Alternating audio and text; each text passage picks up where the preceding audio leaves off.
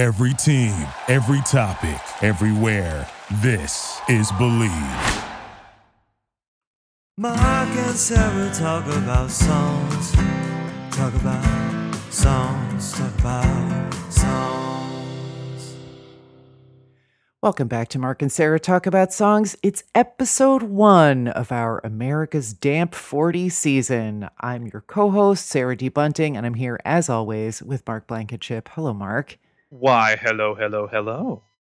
If you're not sure what the America's Damp 40 season even means, there's much more information at our Patreon page, which is public to all, patreon.com slash mastas.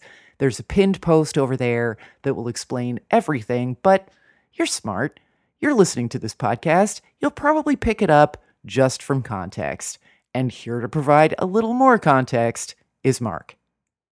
All right, y'all. So we are going to, over the course of this season, be building a top 40 of the moistest hits of the 70s and early 80s. And we're going to be doing that five songs at a time. So this week, we are only going to have five songs. And our patrons have voted on these five songs uh, to help choose the moistest of them. Sarah and I are also voting to choose the moistest. So at the end of this, we will have a ranked top five. Now, next week, these five songs will return with five additional songs, giving us a ranked top 10. But don't worry about that today. Today, we are only talking about these five songs in the context of one another. And that's going to help us build our first chart on the road to the ultimate chart. Mm-hmm. hmm So, our five songs today are All I Know by Art Garfunkel, Angel of the Morning by Juice Newton, Arthur's Theme by Christopher Cross, Babe by Styx, and Baby Come Back by Player. So here's what that means. On Patreon, anyone who went to the page was able to vote for the songs that they think were the moistest. The song that the listeners choose as the moistest will get five points. The song that they think is the least moist will get one point. The same will be true for Sarah and I. We will be uh, assigning point values to each song. We'll then add up the totals and use that to get our final ranking for this week. Uh, I think, Sarah, that's all the ado that we need. I think so too. Um, just a quick note also that if you want a complete list of all 40 songs, once again, patreon.com slash mastas, there's a like CentCom post that explains everything. It has all the songs, it has a playlist one of our listeners made. Uh, so you can get the entire list there, but we will be proceeding through the list in alphabetical order by title, which is how we begin with Mr. Art Garfunkel, the king of Shut Up and Land, and his 1973 hit, All I Know. Had you ever heard this song before? Mark? I'll tell you why I had. Because if you stretch your mind back into the past, we did a patrons only single about songs by Ands. Oh God, that's where right. we talked about that god awful Andrew Ridgeley song. Oh yes, and we listened to that to this song by Art Garfunkel as part of that patrons only single.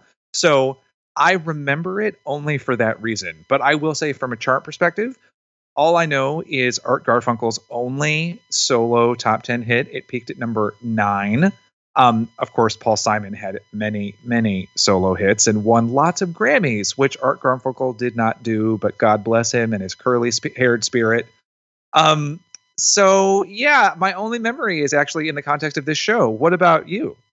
Um, I didn't even have a memory in context of the show because it was a long time ago. We talk about a lot of songs, and this is like, uh, it's both quintessentially moist and also extremely forgettable because Garfunkel needs Simon in a way that Simon does not need Garfunkel. Um, but this is going to be a fascinating song to start our discussion with because I think the sound and the lyric are so moist. But if you have someone else singing this song, and many people have sung it, including Alan Cumming of all things, um, well, we'll we'll do a compare and contrast. But first, let's hear a clip of uh, Art Garfunkel's um, seminal. Oh. All I Know from 1973.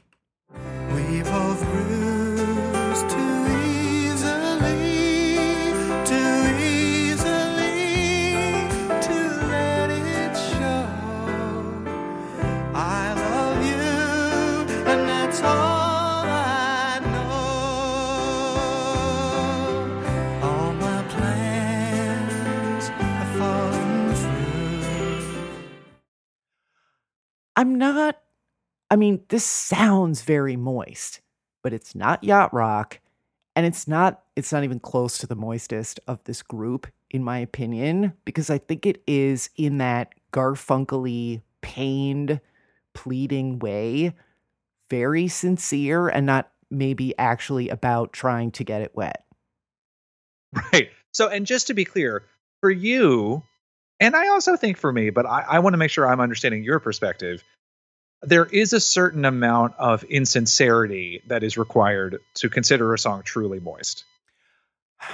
It's not necessarily insincerity because it's possible that whoever is um, uh, expressing dampness um, is essaying humidity is like they think they're sincere, but what they they're misunderstanding their own intent or they're in denial. That it's like, I you know, there's a warm wind blowing the stars around, and I really want to see you tonight.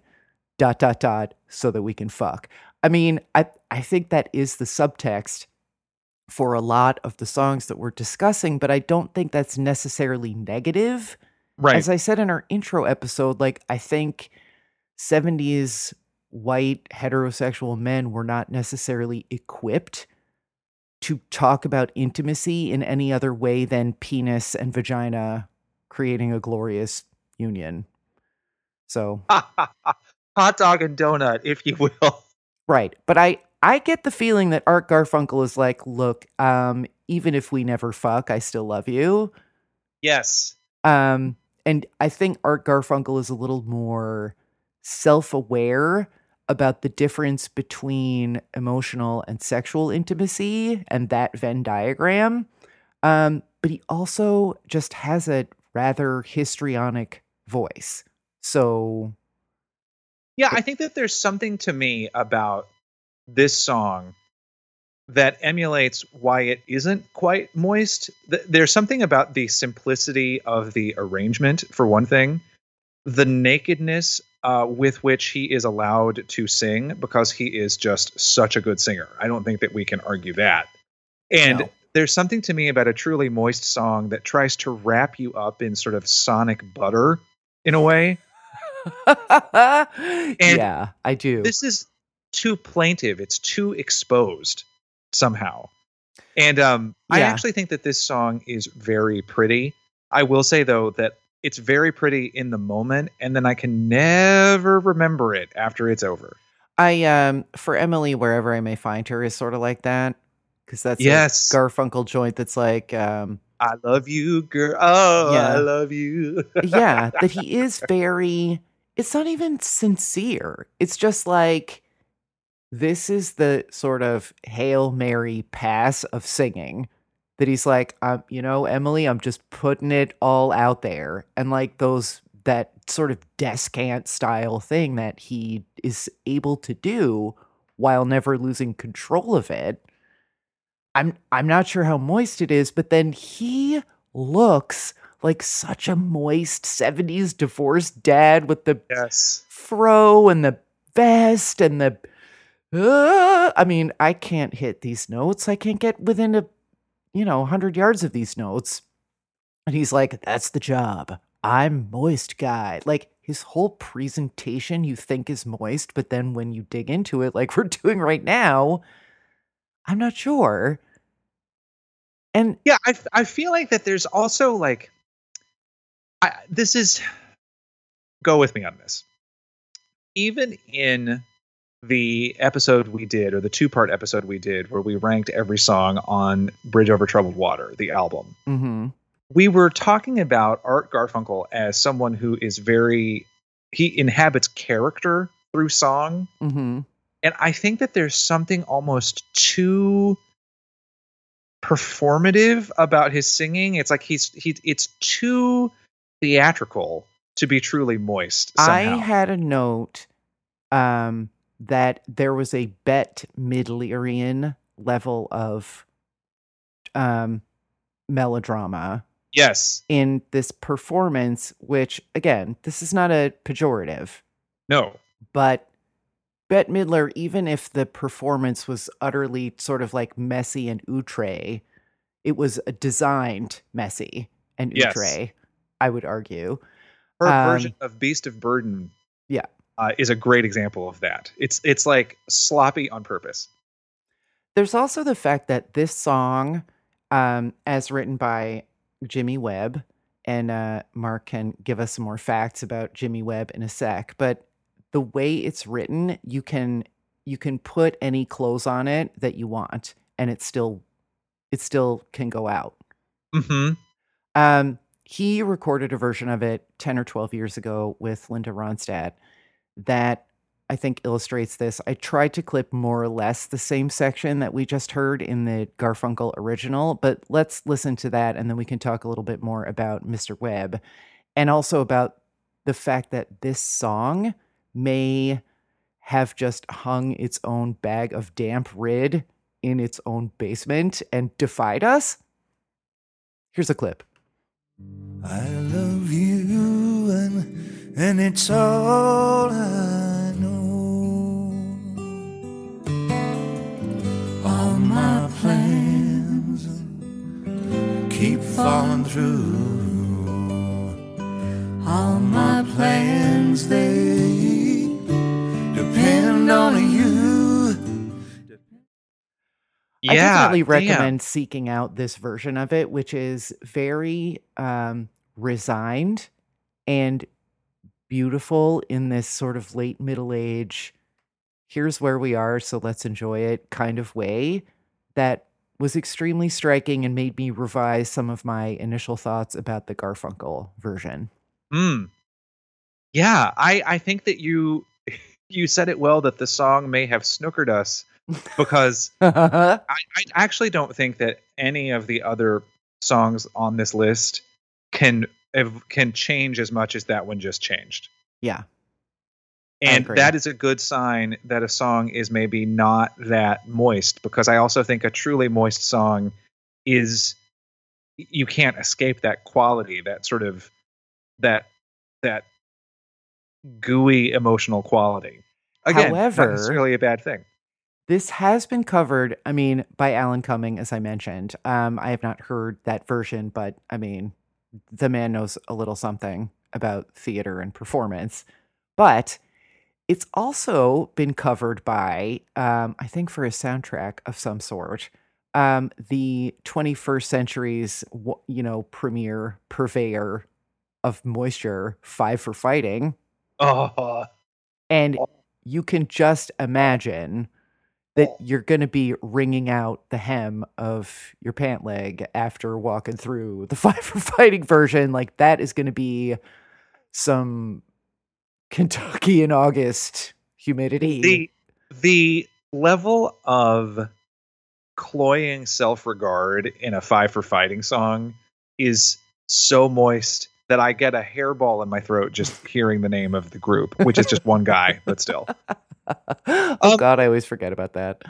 It's Oh. worth pointing out that Jimmy Webb, the guy who wrote this song, wrote Wichita Lineman by Glen Campbell. And perhaps most insane of all, MacArthur Park by Richard Harris, and then, of course, Donna Summer. So Jimmy Webb able to give you some complexity and some weirdness in his songwriting that I have to respect. I mean, there is some. He also wrote Up, Up and Away. Yes, Which- by the by fifth dimension. Yeah, I he sure did. If there's a um, there's probably some interview with him about that song, but I wonder if he ever was like, "Oh my god, I made a million dollars on that song, and every time I hear it, it makes me want to barf." Because, I mean, that and Wichita lineman in one career, it's a lot. And in the process of doing the research for this episode, I uh, came across a song he wrote that Linda Ronstadt covered called "The Moon Is a Harsh Mistress." Uh huh. That is a fucking lost classic, ladies and gentlemen. That is a gooder. I heard that too. That's a nice one. Such a good song. So yeah, Jimmy Webb, he contains moistitudes.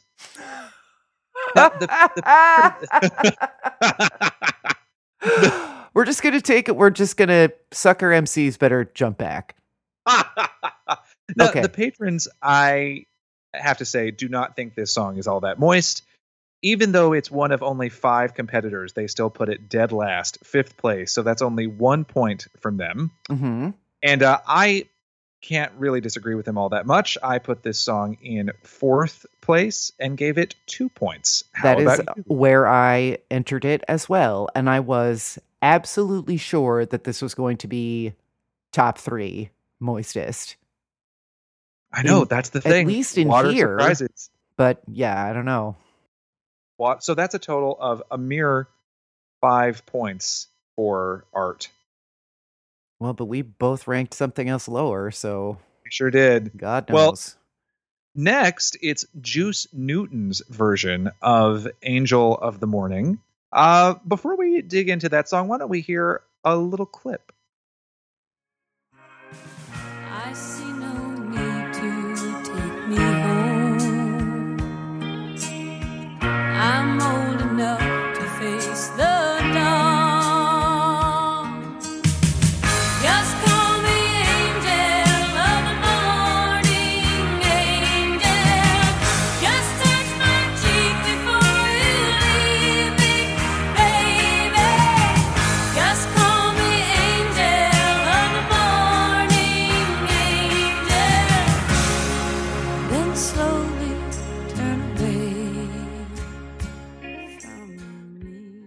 I I mean, I don't even know where to start with this, so I will begin by saying this. Um the author of the the guy who wrote the song, Chip Taylor, I read somewhere in my research that he said he was inspired by Ruby Tuesday Yes. the Rolling Stones. And once you know that, it's all you can fucking hear. It's like when you are doing the crossword and you have a word in mind for the space and you know it's wrong, it doesn't fit, but then you cannot think of any other words with that number of letters.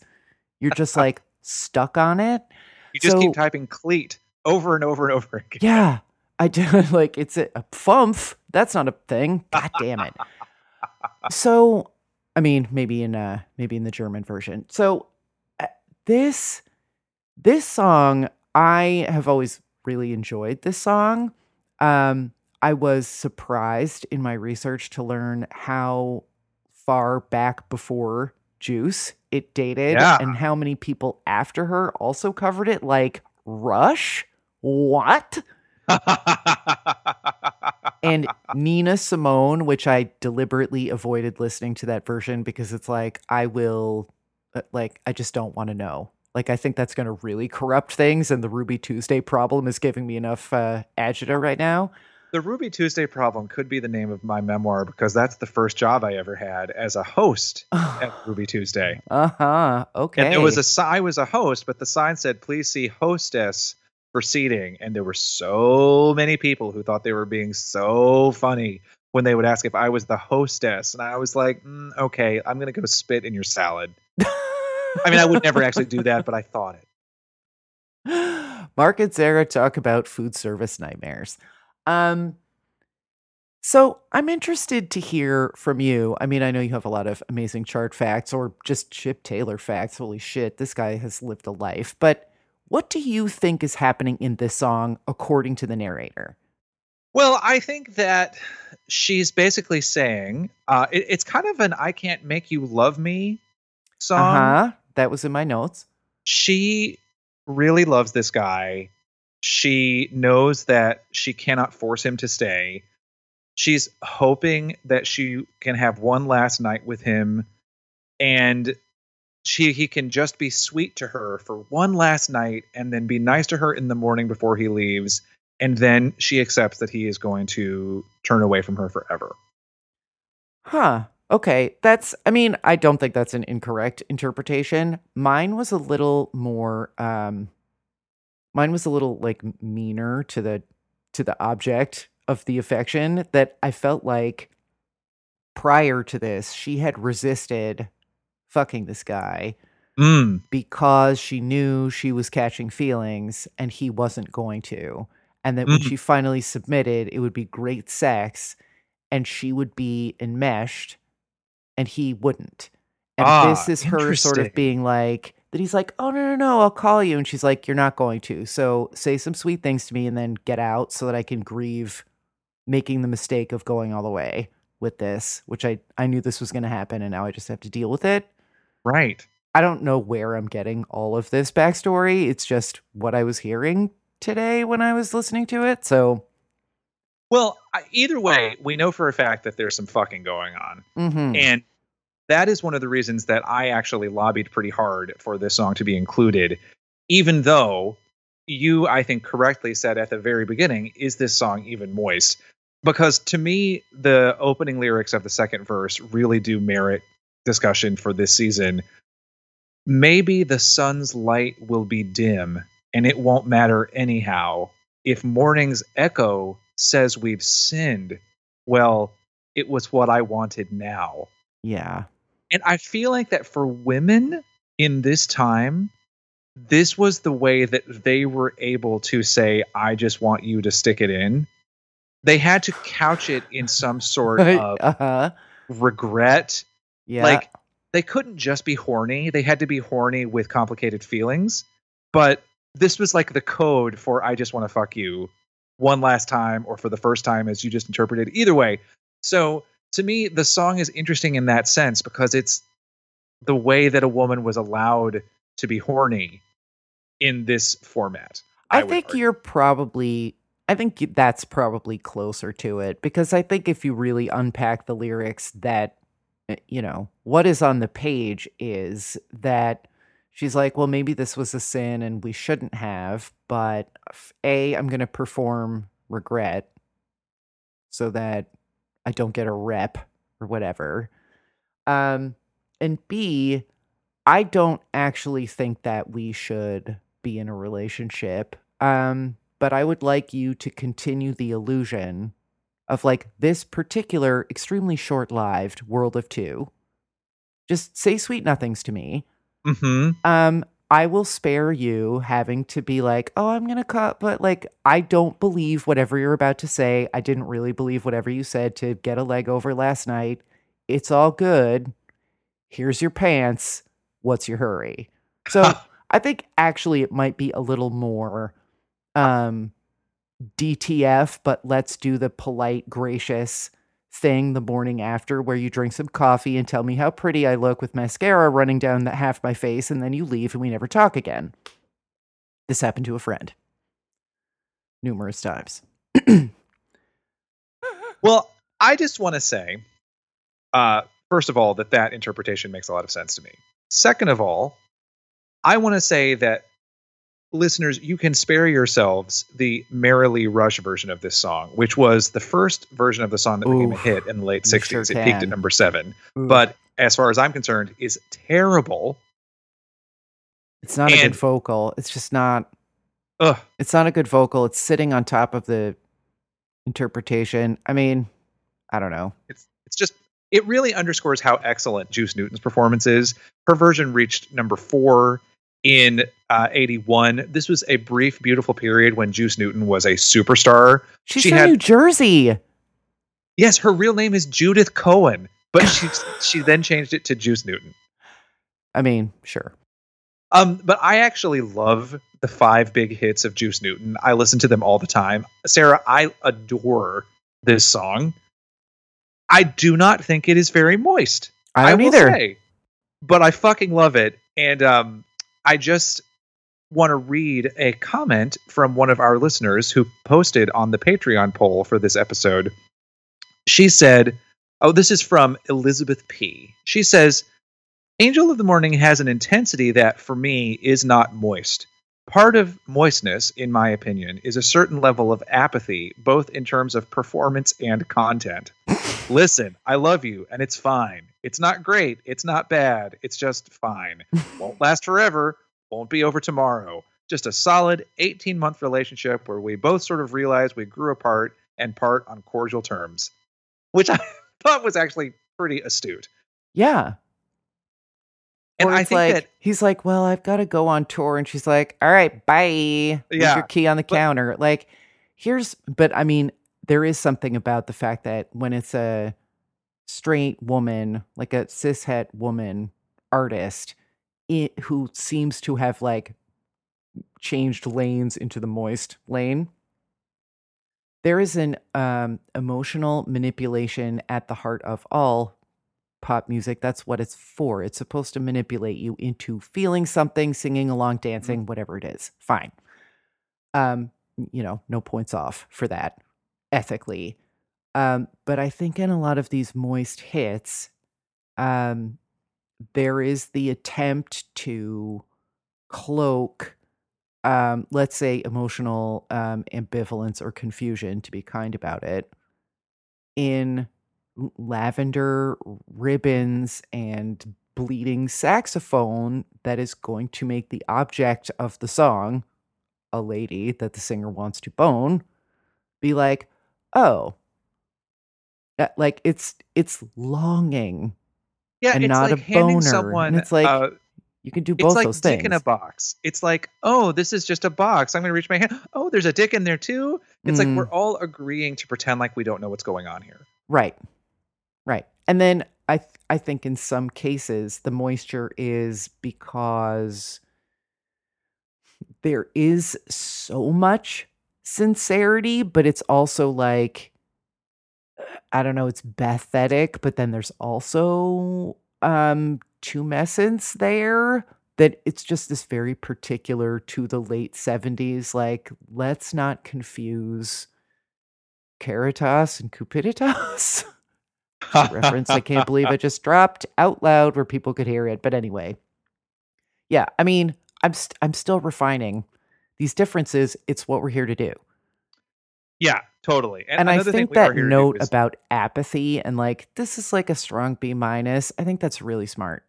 Yeah, I agree. Like just the fact that no one involved gives that much of a damn, but they're willing to act like they do right now. That I thought that was right on point. Yeah, like let's get one more O out of it, and then take care.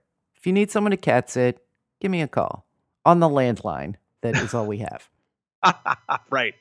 Um, before we move forward with the final scores, I do want to just note, as you mentioned, Chip Taylor, who wrote this song, he is the brother of Jon Voight, which means he is the uncle of Angelina Jolie. And of all things, he also wrote the song Wild Thing by the Troggs. Um, I will chime in that the video for Angel of the Morning aired. It was the first country music video to air on MTV, and it aired on the first day of the channel's existence. So, you know what, Juice?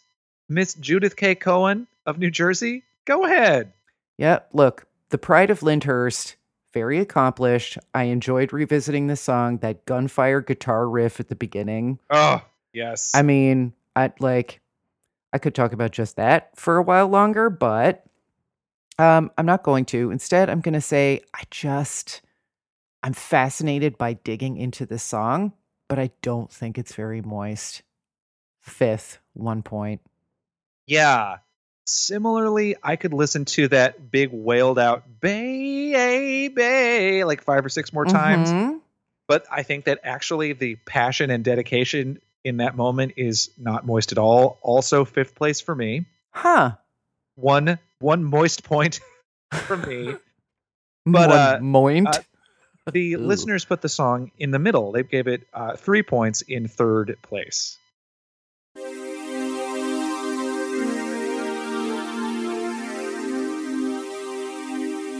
Is something preventing you from achieving your goals?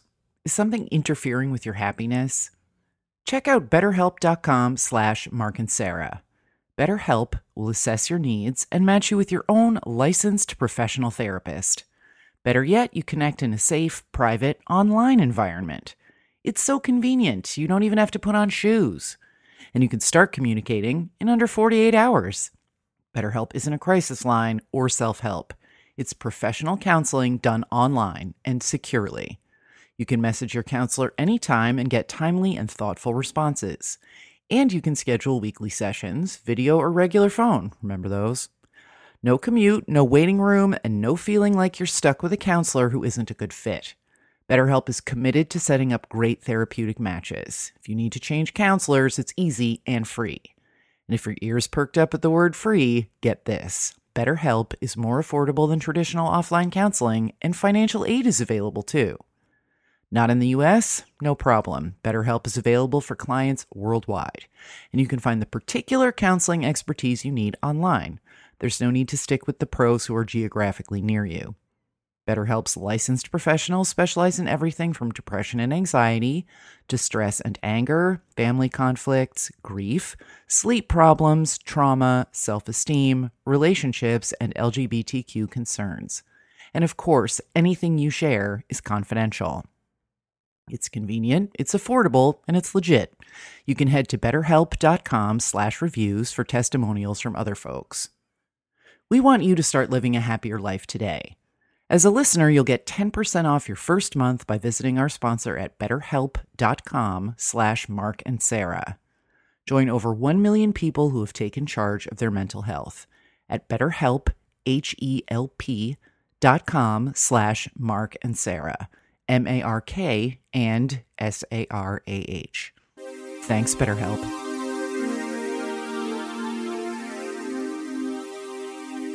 Interesting. Which, for those keeping score, including me, puts it in a tie with All I Know.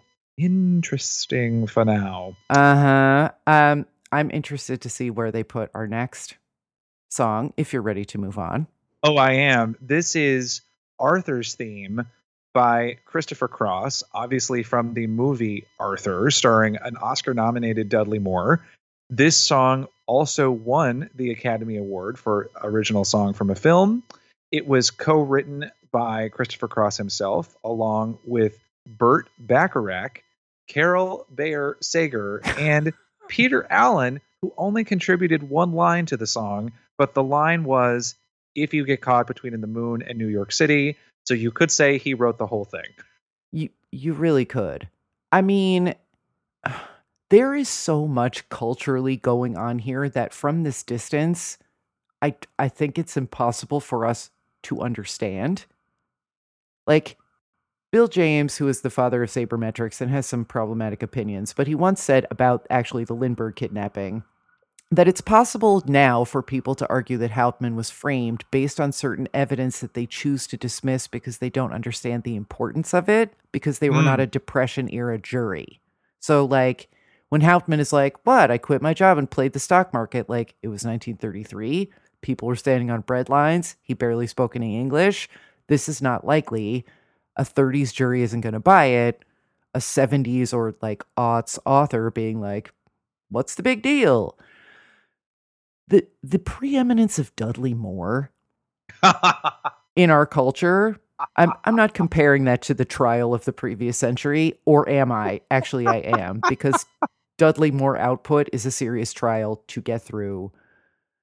I, I like. I'm glad that you know they kept Liza busy with this shit, but oh, Dudley Moore was an Oscar nominee for this movie. That even if you just watch the trailer of this movie, you think, "Huh, it is true that standards of what something of what makes something funny change more rapidly than what makes something tragic." But my god. I just this horny little mulleted Brit, like off-label Rod Stewart looking motherfucker who was drunk all the time. Like, I don't get Did you it. ever see that Dudley Moore movie where he is um, an advertising executive and he goes to um, an insane asylum and gets the patients there to start coming up with ads? Mm-hmm. I, I, did see that because movie they aired so it on much as a kid. HBO one summer, like every day, and we just watched it. Why? Was it called Crazy People? yeah, I think so. Yeah, I used to love that movie. I remember that one of the ads in it was uh, Mercedes for men who want to get hand jobs from expensive women. I mean, true. Volvo, it's boxy but good. Yeah. crazy people. They're not so crazy after all. Huh. Yeah. I mean, the fact that we're talking this much about other Dudley Moore movies, uh, I don't know what it says. But before we move forward, let's listen to a clip from Arthur's theme.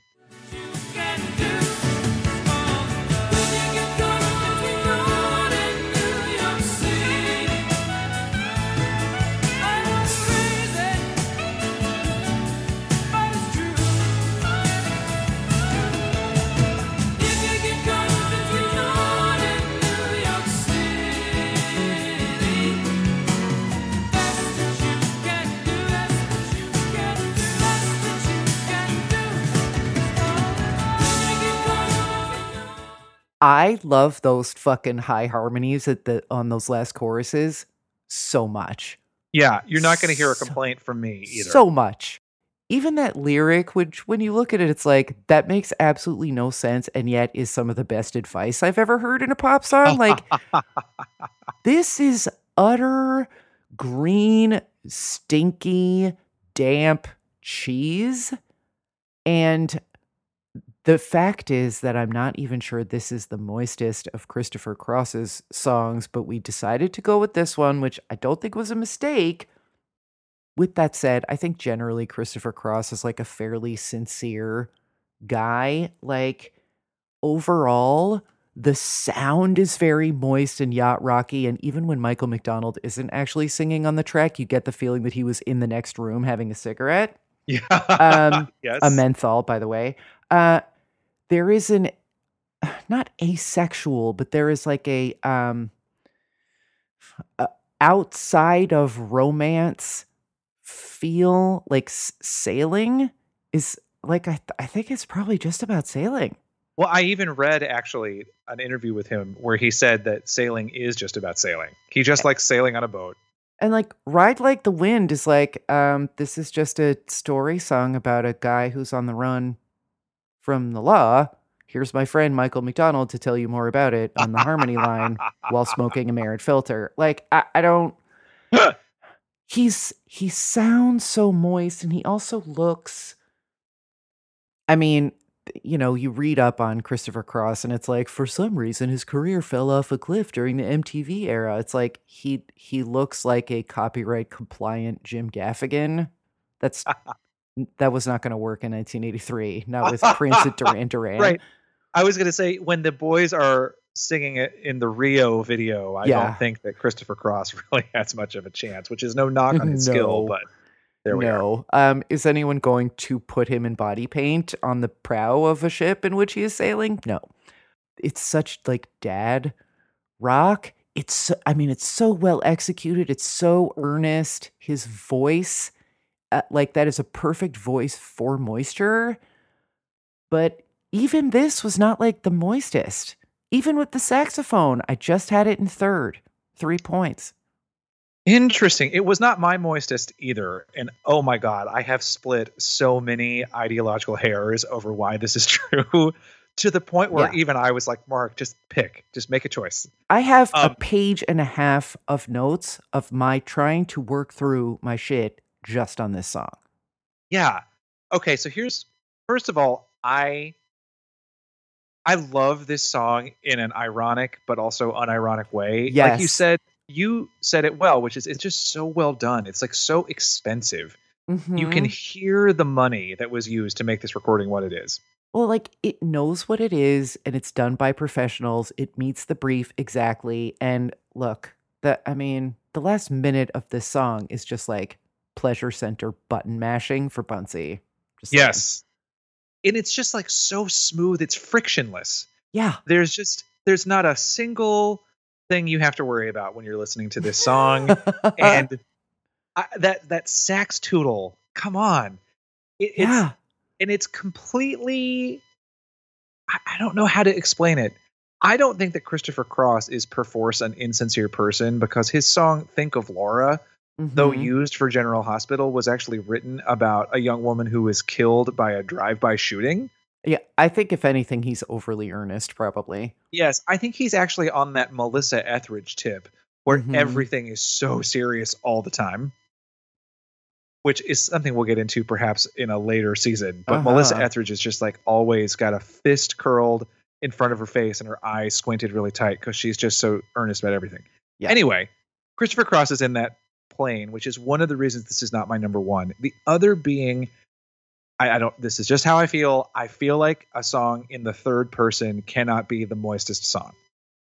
Yeah, I agree. That's and there is I feel like he's not trying to get it in on Arthur's behalf. That's not going to cut it.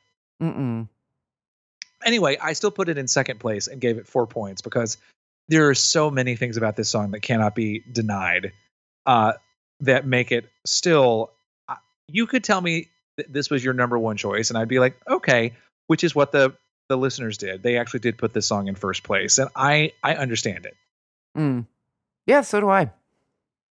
Well, next we have well, and also I don't know if I said this, so I'll say it again. Arthur's theme was a number one hit in the United States.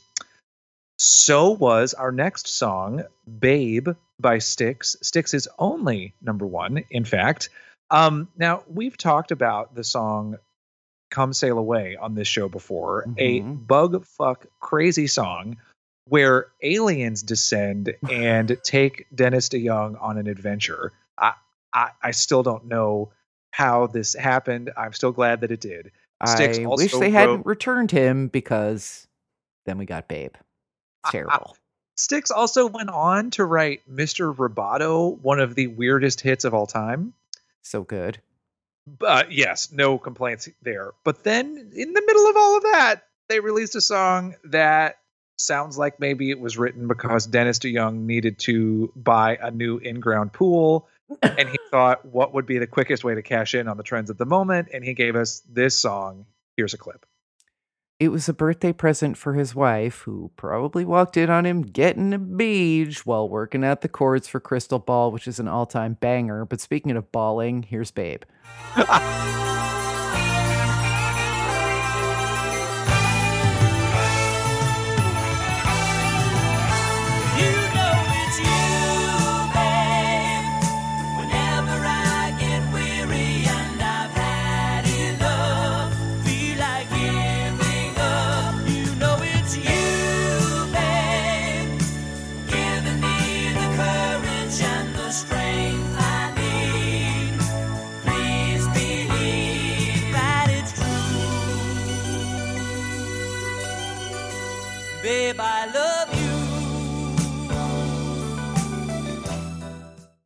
If Dan wrote anything like this for me for my birthday, I would throw Dan in the garbage.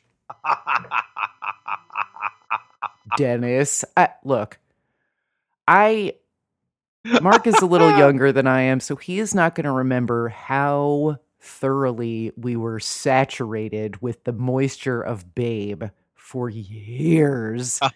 and how they would insist on putting it on during couple skate and it was just disruptive because there were like camps. Like you were in Tommy Shaw Styx on the side of Tommy Shaw Styx or you were on the side of Dennis DeYoung Styx, which was this like trying to be proggy but actually weighted down with 50 pounds of ambient moisture.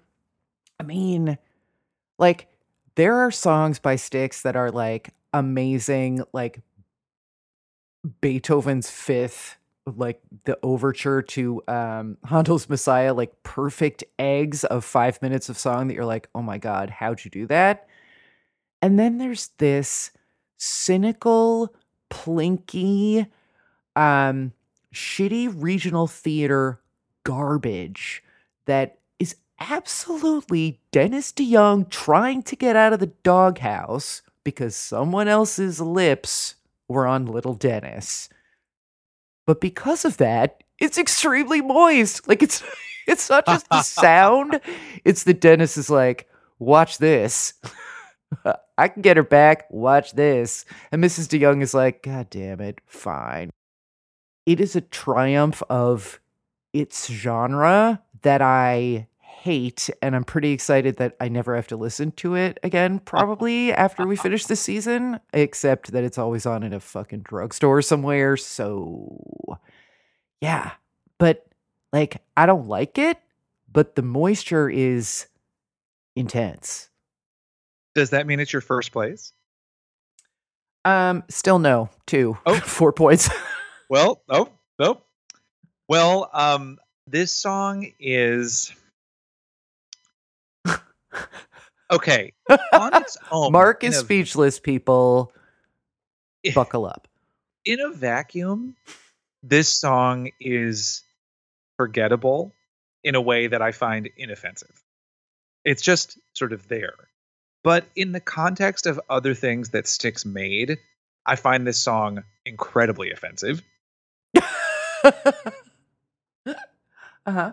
because it's like you could have been writing about robots fighting the aliens from those other songs, but instead you like burped out this piece of shit.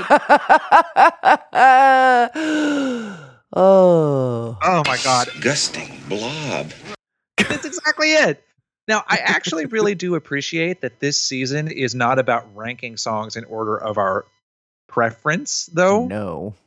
because, like you said, the moisture is undeniable. It's like when you put your hand down on that shag carpet, you're going to feel something wet. Yep.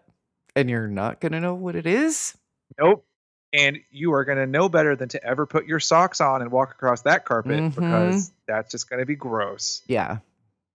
So that song is this song is for me in the middle, third place, three points, and the listeners put it in fourth place and gave it two points. Mm. And Sarah, that means that we only have one song left, and we both are still waiting to reveal our first place. So that's pretty exciting. oh boy. Well, you know who was never waiting to reveal things? Was the bassist in the group that we're about to talk about, Player. His name is Ron Moss. Two N's. Yes, folks. Ridge Forrester from The Bold and the Beautiful, who was often seen in a black Speedo back in the 90s and no complaints. Um, the man's cheekbones could cut glass. Player. Like, their name is Player.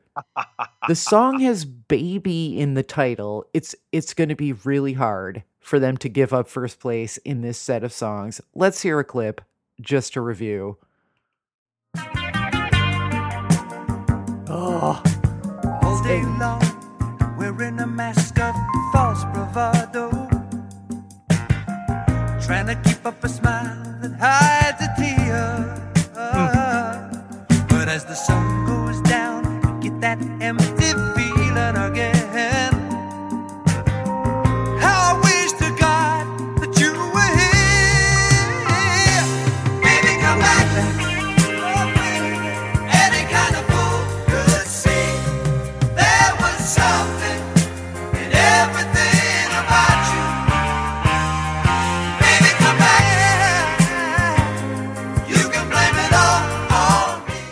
I mean, iconic. I know I make fun of people on other podcasts for saying iconic. This really is iconic. We could not have done this season without this song. Uh it's not entirely clear to me what the narrative is here. This song could just as easily be about their coke dealer. Um, It's not clear to me why the guy is apologizing. It could be one of those like, sorry, you caught me with my dick in someone else's mouth songs. I think a lot of these maybe are like that. Um he it's unclear whether he really misses her or just misses doing it with her. Um the lyric there was something in everything about you is both um like charmingly inarticulate and could mean that the the object of this lyric got sick of his shit and left because he never would say I love you back to her. And this is what he like desperately like v- verbed up as he said about the last song. Um but at the same time that lyric is so exact in its inexactitude that it's his like it's historic. It's amazing. Um but with all of that said like either this is utterly sincere or this is the kind of shit that you become a rock star because you can turn it on and off to get your ass out of trouble for giving somebody the herp. So that's really moist um morally. And then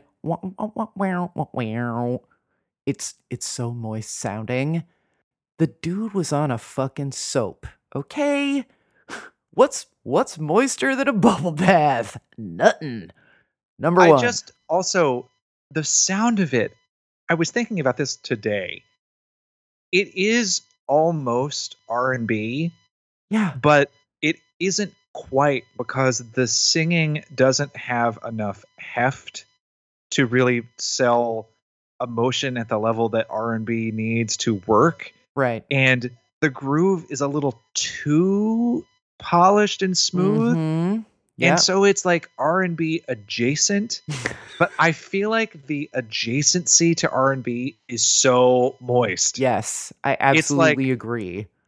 Baby i've I watched Marvin Gaye one time, and I'm gonna do my best to simulate that so that you'll listen to, you'll smell my Drakkar Noir and come over here and get on this waterbed. And it's just like I- I- oh, the sound of this song- the sound of this song is so pleasing to me. I actually fucking love this song and didn't know how much I loved it until I was preparing for this episode. And it's the one I keep listening to the most because it feels kind of new in the fact that I'm appreciating it for the first time. Mm-hmm. But yeah, the, the I want to read a quick quote from Tom Breihan, who writes the outstanding number ones column on the website Stereogum. This will not be the last time we hear from Mr. Breihan. No. Uh, but he writes about every song that reached number one in America, and so this song did. And of this song, he writes The members of Player don't sound like regretful ex boyfriends. They sound like the sort of scummy ex boyfriends who are performing their own regret and not Mhm. doing it all that convincingly. its sincerity is so insincere that it jumps right out at you. And this is what he writes in an overall uh, positive piece about the song. He actually loves the song, and I am right there with him. There's, it's like so perfectly insincere that I love it. Yeah. That it's like, whatever I did, I'm sorry. Just, you know, come back and drop your panties. Yeah, and it's like and it's I, this is a panty dropper. That riff and those harmonies, like this is one of those things that's like this build. I don't know. I have a lot of respect across all media for a build that is extremely cynical and designed to manipulate me and doesn't really bother trying to hide it because we're all just we all have our jobs to do. And like Max Martin's is to make me chair dance. And Yep. this song's is to get my, you know, lady BVDs on the ground pronto, even though I'm kind of pissed because you were supposed to feed my cat and I came home and you were fucking whatever, Darla from down the hall. Why am I writing fanfic about this song? I don't know. Long story very short, Tom Breihan is exactly right that it's like this performative non-regret that you don't believe. Like the the insincerity is almost the point that it's like "Mm, whatever. I'm sorry, okay? Whatever I did. and it's like one of those things. It makes me think about Jared Leto. My perception oh of Jared my Leto. god, here we go. right? Jared Leto is so objectively beautiful that he will never not get laid. Uh-huh. But I can imagine a Jared Leto in my mind who will sometimes go through the motions of apologizing so that he can get laid immediately. uh-huh. And I just feel like this is that song. It's like, uh, you know, you hear my singing, like you said, like you you know those lady BVDs are coming down, but it's like, sure, I'll go through the motions of saying the script. It's just not trying to hide it, like you said, Yeah. which makes me respect it. It's Andrew frequently says about people, if you're gonna be a bitch, just be a bitch. Yeah. Like- And Everyone's busy. Just be like just be a bitch. So if you're gonna be a cynical ploy to make me spread them for you, just do that. And this song does it perfectly. I love it. It is obviously both for you and me our number one moistest song in this group. Uh, it's number two for the patrons. They gave it four points. And Sarah, I'm gonna make a prediction that I think at the end of this season we're gonna find Baby Come Back still doing quite well. Yeah. I don't think, I mean, of course it's the number one right now and it's in our inaugural top five. I don't, I don't think it leaves the top five. I mean, I definitely think that it's going to, I'm never going to be able to just disregard it. I will always have to compare everything else against it as I'm making my Mhm. choices. Yeah. I mean, yeah. Like, it's like the waiter who is 20 years younger than you and is flirting with you. You know it's to get a tip, but like, I let, you know, I'll give you a tip. Yeah. And you know what? If, um, if, if you just unbutton one more button on that shirt, maybe you're going to get 30% tonight. I mean, you like a player's gonna play or like you have to respect it. So I also do want to add one other fun fact. The um one of the writers of this song went on to co-write Twist of Fate by Olivia Newton-John, which is a fabulous forgotten hit for her in the from the early 80s. So Olivia Newton-John, who will appear later, when she got uh, Dance Happy in the 80s, one of the guys of Player was able to help her write a dope ass song. Nice. Just a little fun fact. Well, our final rankings for our first five songs are tied for fifth. We have All I Know and Angel of the Morning. So not very moist today. In third place, we have Babe with nine points. Oh, um, the other two songs had five points. In third place with nine points, Babe. And in second place with 12 points, Arthur's theme. But then a clear first place with 14 points out of a possible 15. Baby come back. That all lines up. I'm not surprised or disappointed by anything that happened. But keep in mind, all of these points, hard won or not won as they were, are reset to zero in the next episode when Yep. another five songs come in and then we got to re-rank the whole list and we're not obligated to leave things in the same position that we left them. That's right. Everything could change next week. Uh, but I will say we are not going to really talk about these songs again. We're limiting the conversation to the five newbies. So, you know, keep all of our comments in mind. And if uh, suddenly we find that everything is in a different place in the ranking, well, you know, remember Yeah. what we said here. Yeah. um uh but you know keep in mind that uh look we we don't know what's gonna happen either so baby come back next week and see what happens well done.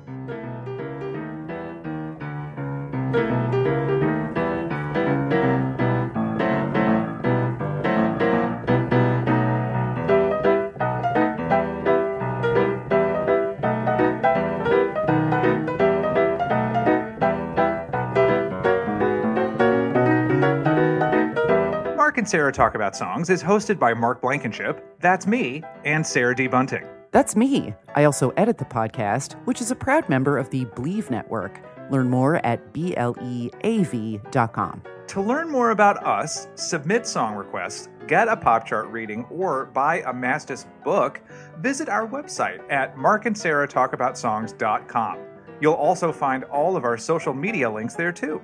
That's Mark and Sarah with an H, talkaboutsongs.com. And for even more content and access to the Mastas Happy Hour, become a Patreon supporter at patreon.com slash mastas. Thanks for listening.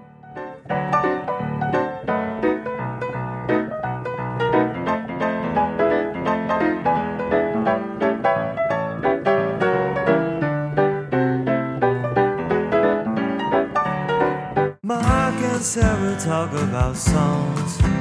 Talk about songs. About songs. Thank you for listening to Bleav. You can show support to your host by subscribing to the show and giving us a five star rating on your preferred platform. Check us out at Bleav.com and search for B L E A V on YouTube.